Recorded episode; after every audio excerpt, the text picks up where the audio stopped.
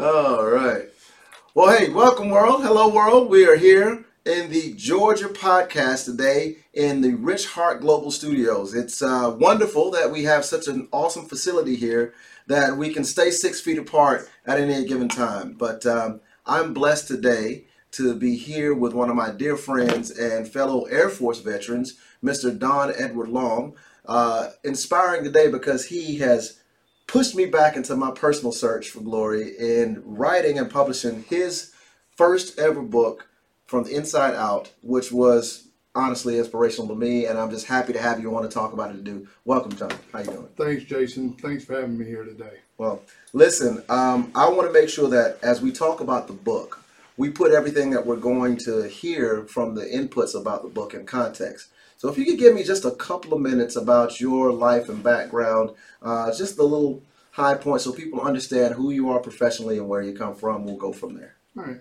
So, you know, basically, Jason, I was raised in a small textile town in North Carolina, and uh, it, you know, it didn't take me very long, especially by the time I got to high school, to decide that you know that's not really where I wanted to be. I felt like there was something more. So, uh, we had some uh, military recruiters come to our high school, and as soon as they did, I started snooping around to what they had, and next thing you know, I'm find myself enlisted in the Air Force and down in San Antonio, Texas, trying to get adjusted to military life. And so, uh, uh, won't go into to all of the details, but like many of us, when we went to military, we, we thought, wow, did I just make a bad call or, or what? But Yep. but then we fast forward years later. Um, I, you know, while I wound up staying in the Air Force uh, a little over nine years and whatnot. Um, and before I found myself, you know, transitioning into the civilian job market, and uh, that was interesting in and of itself. But um, you know, I uh, had moved around the country quite a bit. Um, had finally settled in South Florida. I lived there for a number of years,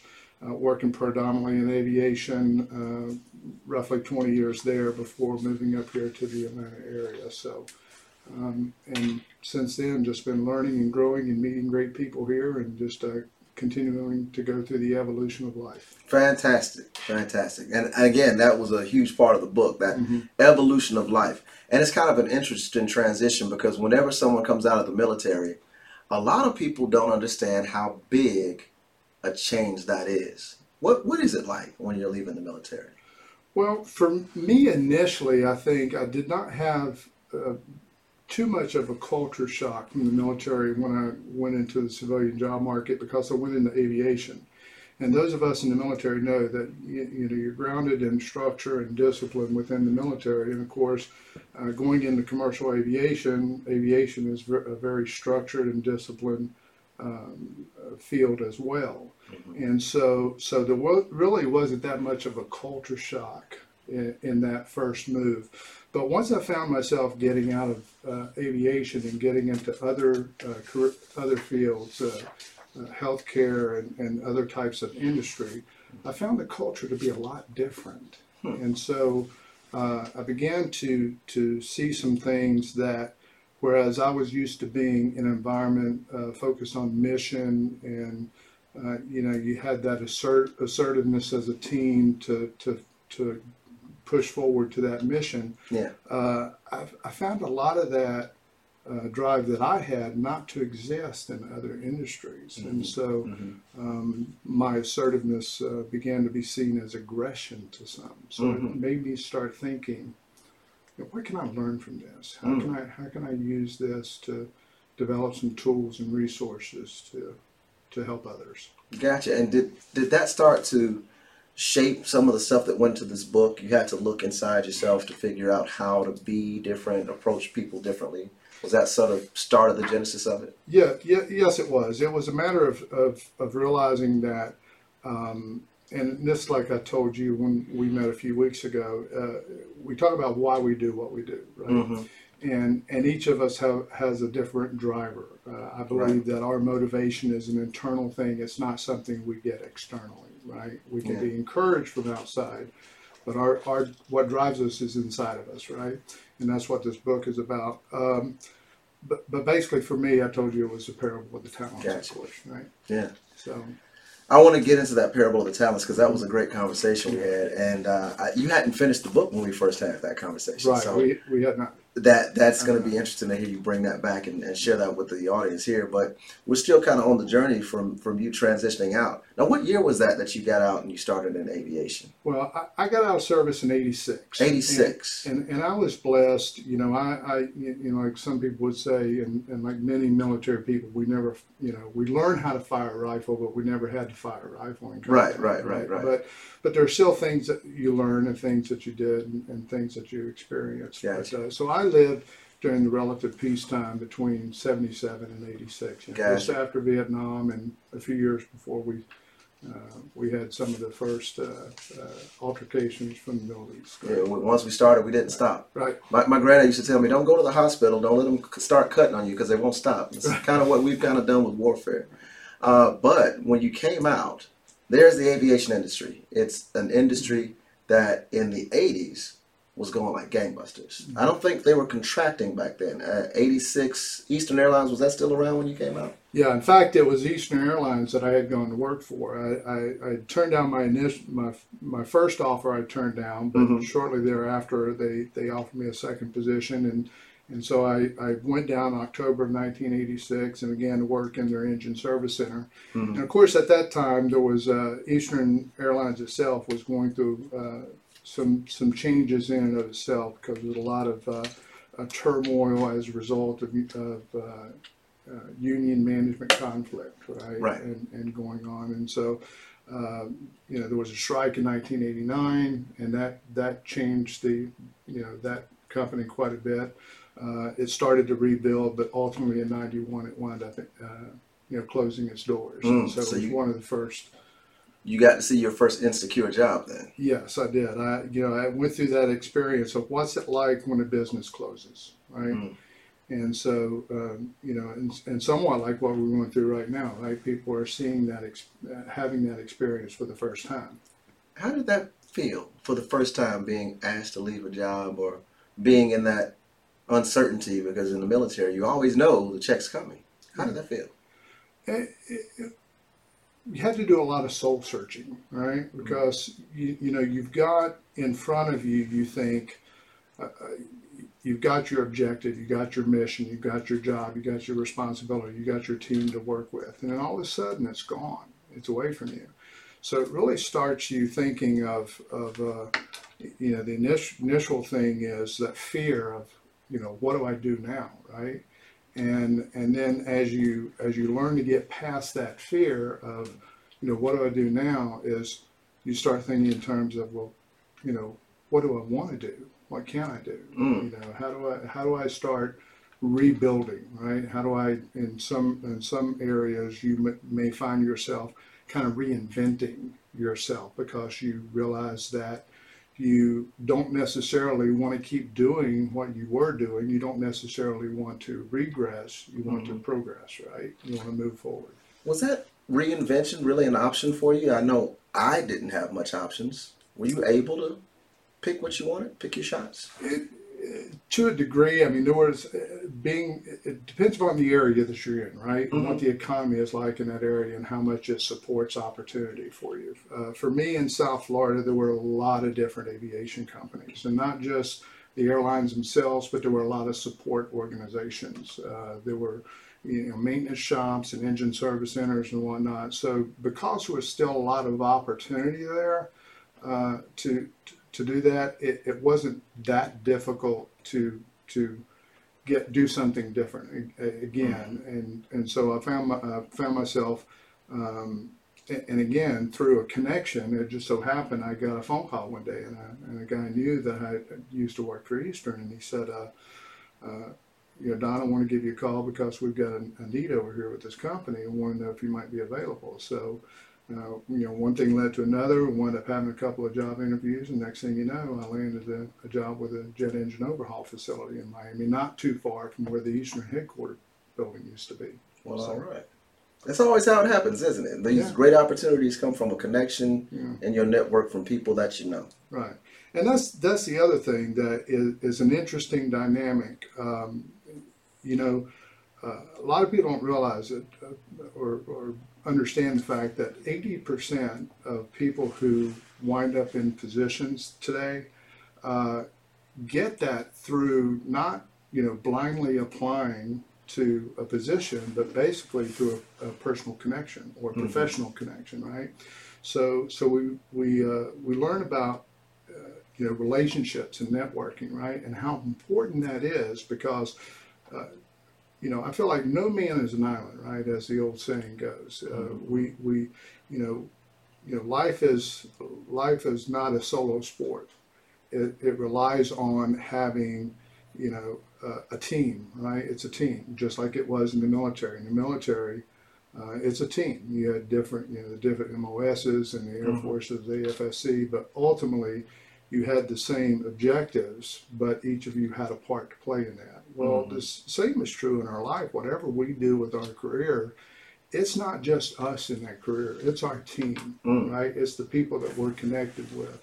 That's a part of that success, a part of that ha- happening. You know, there's no no such thing as a self-made person, Right. okay? Right. Because it's a it's a collection of collaboration of others and things that we've learned from others that we we apply with our inherent gifts and our inherent skill sets to continue contributing to a group. That's interesting because I know this about you. You didn't say this in your in your your little short life story there, but you did move through the organization and start to lead a mm-hmm. lot of people and a lot of mm-hmm. teams, and you wound up very high in the organization. How did you do that? Yeah, with, with any with any organization, uh, again, when I, I remember starting it, someone asked me the other day about my my onboarding experience at Eastern. I'll back up a little bit there, and I, I told him I said I had had a guy. His uh, his my onboarding experience with him was a clipboard and a pencil. When he walked me out to the shop, and he shoved the clipboard in my chest, and he says, "Go to work." You know, and so it was a matter of going out and having conversations, talking to people, uh, you know, learning the ropes, um, and and just developing basically that role for myself, right, and learning that. And then once I learned that, uh, you know, people people take notice, right, and Mhm. so they would start looking and saying, you know, we think that you can do this, and we think that you can do that. So we're gonna we're gonna move you. We're gonna ask you to come over here and do this job. So I found myself. You know, going from a material planner Mhm. uh, all the way up to eventually just before Eastern closed, I was managing uh, all three of their major engine accounts uh, Mm. before before I left. Um, when I went to uh, later, when I went to the jet engine uh, shop that I went to work for, again started there as a material planner, kind of started not necessarily at the bottom, but near the bottom for them, and then transitioning up. And before I left, uh, 12 and a half years later, I was managing uh, all of their warehousing uh, and logistics operations. Did you always feel like that job was the right move for you? Was there trepidation before you took something new and different? Account management. a, a little bit because again I think I think we're all a little fearful of the unknown Mhm. and and uh, I think you know all of us are, are uh, at some point or another we all get concerned about failure right Mhm. but we need to learn to not fear that failure because that's how we learn that's how we grow Mhm. okay um, you know, m- much like the analogy of, uh, you know, anything that you want to strengthen, even if you want to strengthen your body, right? You have to have uh, something that actually, you know, tears the muscle for the muscle to build up, right? Well, the same thing is for us in our in our personal professional growth. We're going to go through pains, right? We're going we're going to experience some some negative things, and we can learn from those negative things. We can grow from those negative things. Mm. Uh, you know, always uh, I, I found that always having somebody around you as a, like a cheerleader, you know, everything positive all the time, Yeah. it, it's not realistic, Yeah. right? Uh, because because life is not always positive for us, but it always teaches us, Right. Right. Well, I imagine you and I both got a little bit of that from the military. Yeah. Uh, we both lived in times of peace. You know, I Mhm. was uh, uh, Desert Storm uh, kicked off. You know, when I was a kid, and so after that, there was that long period of peace while I was in the academy. We joked for a long time that watch as soon as we get out, there's going to be a war. So, but uh, even when you weren't on the front lines, or even when you weren't deployed, as I never did, you still had a lot of rough times in the military, and we had to find different ways of dealing with them. And you, when you wrote this book, I saw you kind of pull out some of the stuff that were common experiences I saw, some mm-hmm. little points and details that I thought was pretty interesting. Now, a lot of it came from your professional experience outside of avi- aviation since then. You've been doing some consulting and some other work with businesses since then. Is that right?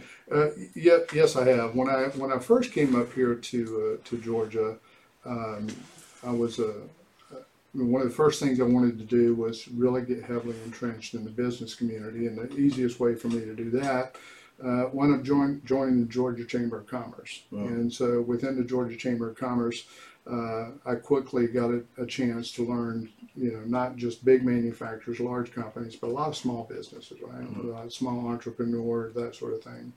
Uh, it was also interesting. Just after I moved up here, uh, there was a uh, there was a there was a lot going on with uh, GEMA and FEMA about the uh, avian flu. That was a big thing going on. So there was a lot of a lot of preparation work and and uh, and having healthcare pods that could be uh, deployed for you know things like inoculations and treatments. And we talked about what would we do if we had to you know shut the uh, shut things down. Why does that sound so people. familiar here in And- 2020? And so it's amazing. Here we are 15 years later Yeah. that, that things that we talked about back then, uh, uh, preparing for, that of course, obviously we never had that happen back then. It, it kind of went to the wayside. It's kind of interesting 15 years later, we have that happening. And we, we you know, sometimes we, we say, well, you know, wow, isn't this, this is interesting, Mm. right? So, uh, but, but for me, what I've, I find, um, uh, that I appreciate about this situation is um, I realize I was blessed to have had that experience, you know, working with and doing presentations for disaster preparedness and all the things that you would need to do to deal with a pandemic, right? And so I learned all those things back then. Um, but a lot of people today have not gone through that. They weren't prepped for it, right? Mhm.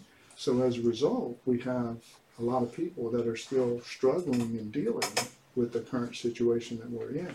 Mhm. But there are those of us that have been exposed to such things uh, that now we have uh, not just an opportunity, but I think we have a responsibility to help people, to make Yeah. ourselves available, because it comes down to why we enlisted in the military in the first place is to serve, right? Right. And you and I still serve.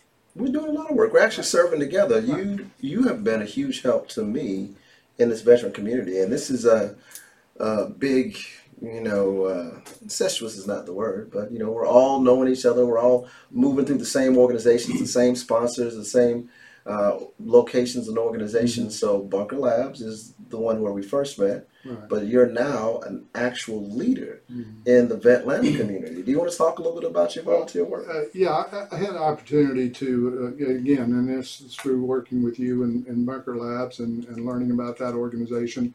Uh, but uh, I'd also uh, came in contact with Lloyd Knight, who is president of Vetlanta, and and of course after uh, after much uh, coaxing, coaxing uh, with him and and talking to him, uh, in, in fact, I didn't know if I was getting to be more of a pest to him, but it's like, okay, you know, I, I I'd like to help. What can I do? And and so Lloyd introduced me to Kevin Horgan, and, and as a result of that uh, connection, uh, I now serve with the Vetlanta organization as a, uh, co- uh, sort of a co-leader in operations and operations planning. So, uh, and of course, what we do with Vetlanta, we could not do without some really amazing sponsors and corporations within and around the city of Atlanta and other organizations uh, that help our club do what we do. Gotcha. I mean, Vetlanta is a real good synergy of corporate will towards veterans, and I really like what they're doing. I got to tell you a little personal story about Vetlanta. Um, I did have a bit of a rocky transition myself when I left the Air Force. I stumbled through a few jobs, and I finally wound up back here in Atlanta. And I was in transition again from another job, just like Eastern Airline goes away, jobs in other companies go away. And I have been plugging into a lot of other means of networking in the business world. And I said, you know what? I've not been spending time in the veteran space. And I found Kevin Horgan. And Kevin Horgan was doing something that wasn't specifically with Vetlanta, but it was just a veteran, you know, hiring initiative. Be here, we'll help you out. And he was the first person who really, really was trying from a caring point to to help me. And he didn't know me from Adam, but he did it because I was a veteran. Mm-hmm. And that's where I recognized the power of the Veteran Network and the power of what it could do. And I, because I was so touched of his help, helping me find my next job, I said, you know what, this is where I want to put my time. And I started trying to give back. I've seen you doing the exact same thing through and throughout. And you've been helping me a lot at Bunker Labs. Uh, mm-hmm. appreciate you being a, a, face and a voice there, specifically a voice, Mr. Radio Announcer, Mr. DJ. I, I, won't put that on blast. You you, you got some experience from, well, from down there in Florida. Yeah, big on stage and leading a lot of people, large groups, public speaking. Yeah, it's it's unusual. Most people don't think of South Florida as being a country western, uh, you know, haven right. unless they think that's you know that's the privilege of the folks that live in Nashville or whatever. But no, when I was in South Florida, one of the things uh, that uh, myself and, and several friends that I was with, we used to go out dancing on Saturday night. And so uh, to shorten the story up a bit, we, we decided to create a country western dance team. It's called Keeping Step Dancers. And so we, we took that evolution a little bit further. We decided to make it a, uh, you know, create an LLC and all that all that sort of thing, a nonprofit organization.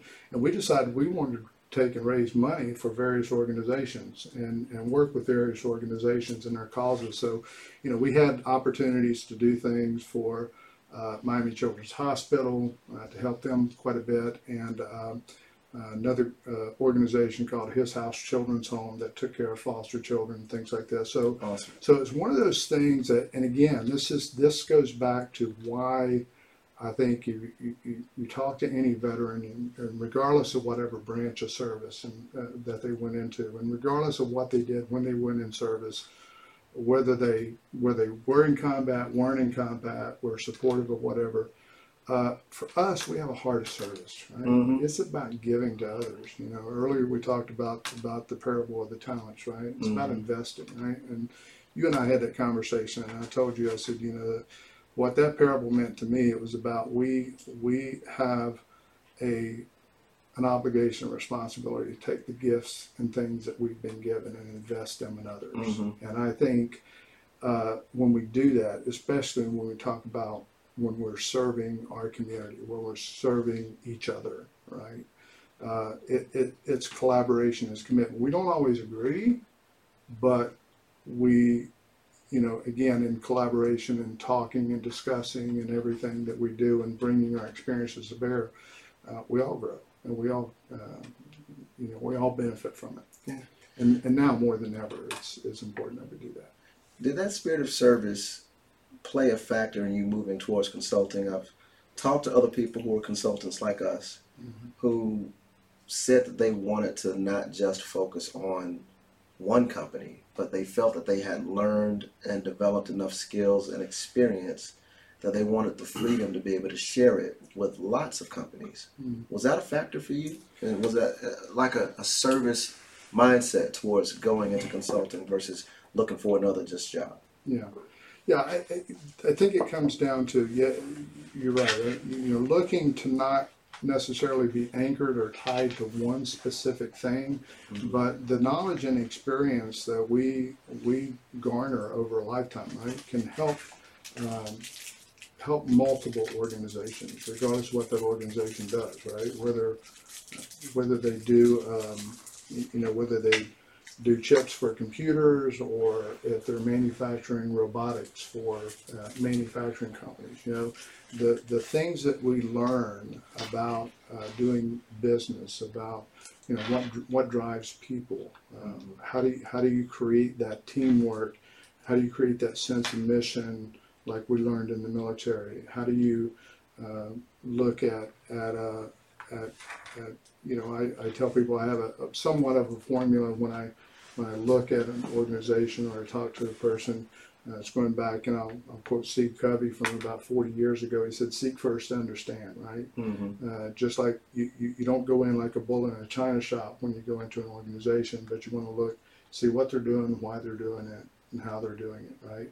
And then at that point is that's when you start thinking, okay, what have I what have I learned? What have I experienced? And how can I take what I've been given over the years and my experience that I've accumulated and whatnot, and, and what of those elements, you know, can I apply in here and do, you know, pick that low hanging fruit and what can I use to help this organization make some small moves forward? Mhm. Because again, with any anything, it it's not like you you you leap from where you are to where you want to be. It's you, you evolve through that, right? And it's, a, it's sometimes it's a slow process, sometimes it's a quick process, but it's a process, right? Mhm.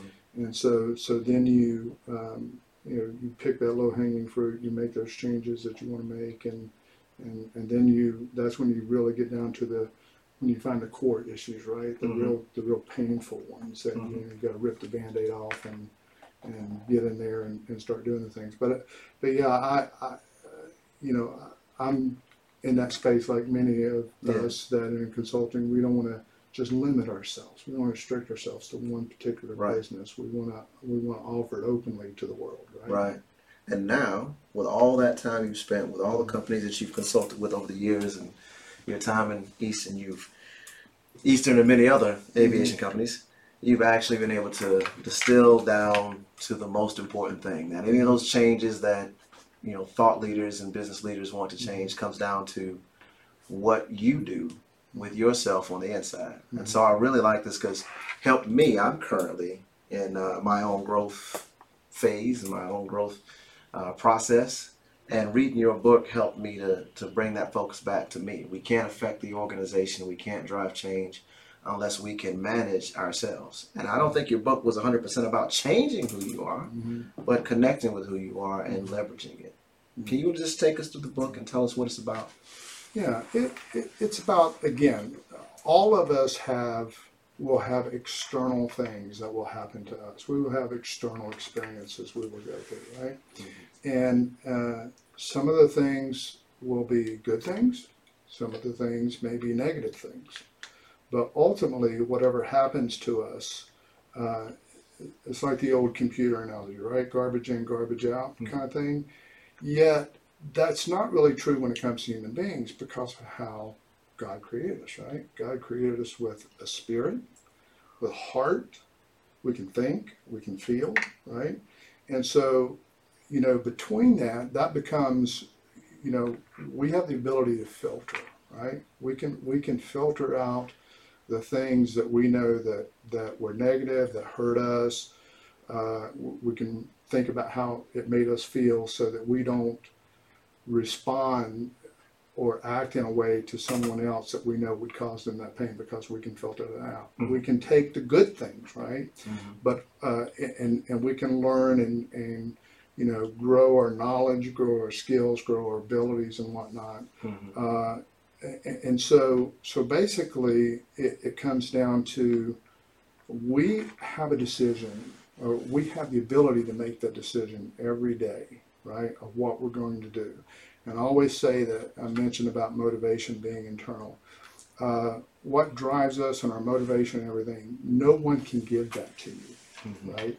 I say that that we as business leaders, as coaches, as counselors, or, or, or whatever we do in our consulting practices, uh, we we can either encourage someone or we can discourage someone, right? If if and the and what we do is as we work with people, if when you see those negative traits, right, the things that hurt not just that individual but hurt their interactions with other individuals, those are the things that we we coach them in such a way that we discourage that behavior, right? But Right. we want to find those good skill sets, those good traits within an individual, and that's where we encourage. Right. So, so we're constantly working with people in that regard. But uh, it, it really it, it comes down to us. What I said it's from the inside out. Right? Yeah. However, we're gonna how we choose to respond in any environment, whether Yeah. it's you know the, the the loss of a loved one, the loss of a job, you know, a, a change, a major change that we're going through in our lives. What we're dealing with right now, right? It's very important. Is you know we can we can get caught up on what we hear externally, or we can sit and reflect about ourselves and think, how do I want to respond? How do I want to be? How do I want to interact with others? You know, do I want to isolate and shut myself off, or do I want to, hey, I want to, you know, I'm going to do the smart thing. I'm going to be wise about it. I'm going to take the precautions I need to take. But hey, Mhm. I'm going to I'm going to reach out. I'm going to see who I can help, who can I who can I serve, right? Absolutely. Yeah, and who can- who can- you're here now doing that today. You know, we're, we're all making that uh, dangerous trip out into the the uh, virus laden world to try to uh, reach each other and create something on this platform that can help the world. So I appreciate that. You said something excellent a second ago, and I remember you saying this in the book as well that um, all motivation is internal. Even if there are external circumstances that come against us, or we're told to do something, we're internally motivated to comply or to respond heroically to some adversity. All motivations are internal, and I like that. And if you don't understand where they come from and don't know them, then you can't manage that. Uh, the chapter you wrote that struck me the most was, and we talked about this the other day, there's no one right way to get something done. Mm-hmm. And I think I fall into this way too much, where especially guys in the military, we get a lot of dogma as to what we as as leaders and as men should do, and, and just men of a certain age, we've just been trained that there is a right way and, a, and an only way you should be. Mm-hmm. And we really force that on ourselves a lot, and it's been painful for me. It really has, And shooting myself to death. Mm-hmm. But you helped me to see some things about looking at things differently.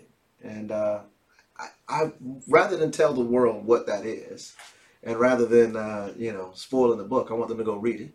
I, I want you to tell me how you found that. Like, what things led you to realize that? How did you get to that to be able to write that great that great chapter? Well, it, again, a lot of it comes from observation, Mhm. reflecting, and I talk about filtering things, right? And uh, and and you know, in the book, we talk. You know, one of the things I talk about was why do you, you know, why do people do what they do, right? Uh, why do people get locked into, you, know, a certain routine or a certain format and stuff like this, you know, things like that. Um, and and so. Um, you know, and not to offend any, any cat lovers out there, I love cats too, but we, we heard the thing, there's, there's more than one way to skin a cat, right? Right, right, right, right, right. It's, it's, I mean, there's some practical things that we've, we've heard of through life. Um, but, but, but I think I, I found for me that, um, you know, it comes to a point where you ever, you ever been where you're trying to force something, um, in, a- in a way and you find that, hey, you know, this isn't working out. I'm going to force this. I'm going to make it happen. I'm, Yeah. I'm determined it's just going to work this way. And then all of a sudden you look at it and you think, wow, if I just turn this slightly or move it slightly or do something slightly, different, Right. boom, it just goes right together, right? Right. So you know, for so so uh, I, I think it's just a lifetime of experiences and just applying that and realizing that. Look, that's why I said earlier, you, you got to seek first to understand. You know, don't you know? Not everybody has had the same uh, path that we've had, the same experiences we've had, the same exposures that we've had. The, you, you know, and, and so if you try to go in like that bull in a china shop and, and try to say, well, I'm going to force my will on this, right? Mhm. Is without looking back and saying, okay, let me try to understand these people here, right? Let me understand, you know, this this person that you know makes widgets, right? Mhm. A great widget maker. Uh, you, you know, you don't want to just automatically go make them a leader of individuals, right? Because Mhm. you do that and you set them up for failure. Absolutely. Uh, um, but uh, I, I know that in terms of that flexibility for you, knowing you personally, that faith and family form the framework of your philosophy. So I wonder if having that kind of faith perspective helps you be able to, to say that, you know, there might be another way and just mm-hmm. not being so aggressive at forcing things for yourself. Yeah, you know, I, I, I, especially in today's day and time. I mean, again, you know, history. You know, we won't know for a couple of years uh, what's going to be. History tells all, right? It's- But but if you look at it more like today, and you talk about about faith and and what we're going through with our struggles today, the uh, uh, trying to get over this pandemic thing.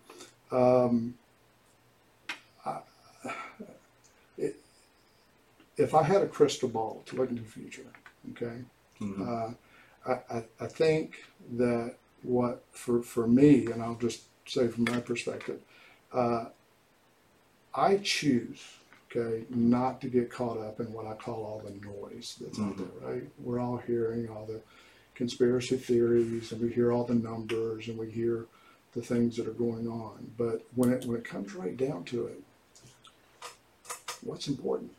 Hmm. What's important is who are we? Who's around us? You know, our family, our friends, and again, having that faith, having that confidence, have, having that belief. I mean, nothing, nothing's promised to us, right?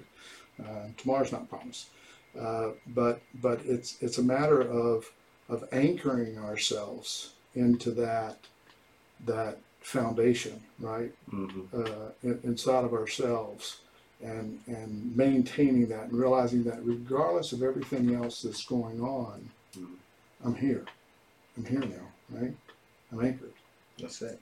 So Anchored in, in the moment as well. right, and and just being ready and available to uh, how you know what can I do? How can I help someone? Right. You know, uh, That's exactly the way I describe you to other people. It really is. It's almost like when you drive down the road and see somebody with a flat tire. Do you stop or do you keep going and figure they're going to call AAA? No, there you go. Well, it depends on if you're on your way to serve as well. Right. It, it depends upon if it's raining or not. Right? Yeah, that's it. Well, you did say that you don't have a crystal ball and you can't see the future, but we all have plans. We, Mhm. we know where we want things to go, and you are now a published author. You've inspired me to be one too, Mhm. uh, and you're already in your second edition. You've already got another version of the book that's coming out. Mm-hmm. Uh, tell us where you uh, want this to go. Who's it intended for, and where do you see this Mm-hmm. book or series or whatever it might be going? I, I wrote this book to be for anyone, and there's a, there's a section in there that talks about who's the book for. Mhm. Now, it's it's if you're living, breathing human being, right? Doesn't matter what your background is.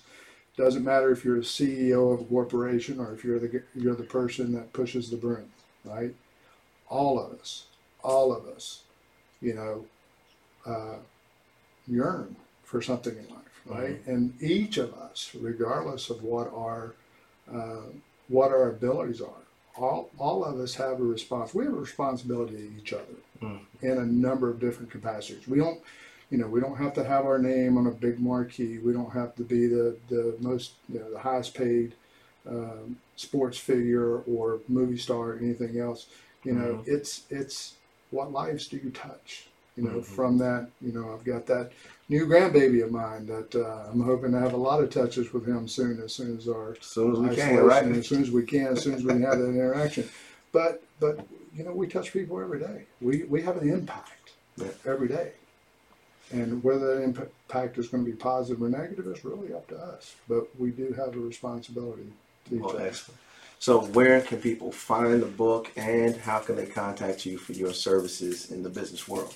Well, uh, well, as far as the book, the book is on Amazon KDP. Uh, if if they you know want to uh, to reach out to me, I'd be happy to provide them the link for that, or they could look up the book um, from the inside out, plotting the course of our personal professional life on uh, Amazon. And as far as reaching out to me, uh, they can reach out uh, at my email, longinsightsllc.com, or um, reach out to me, uh, leave me a message, and I'll reach back out to them, and we'll get together as soon as we can and talk on the phone, or go have that cup of coffee as soon as our coffee shop's open back up, and Yep. we'll make it happen. As always, an unmitigated pleasure. I appreciate it, and uh, I can't wait for us to actually be able to sit down to a beer one of these days. All right, thank you, Jason. Appreciate Take it. care. You have a great day.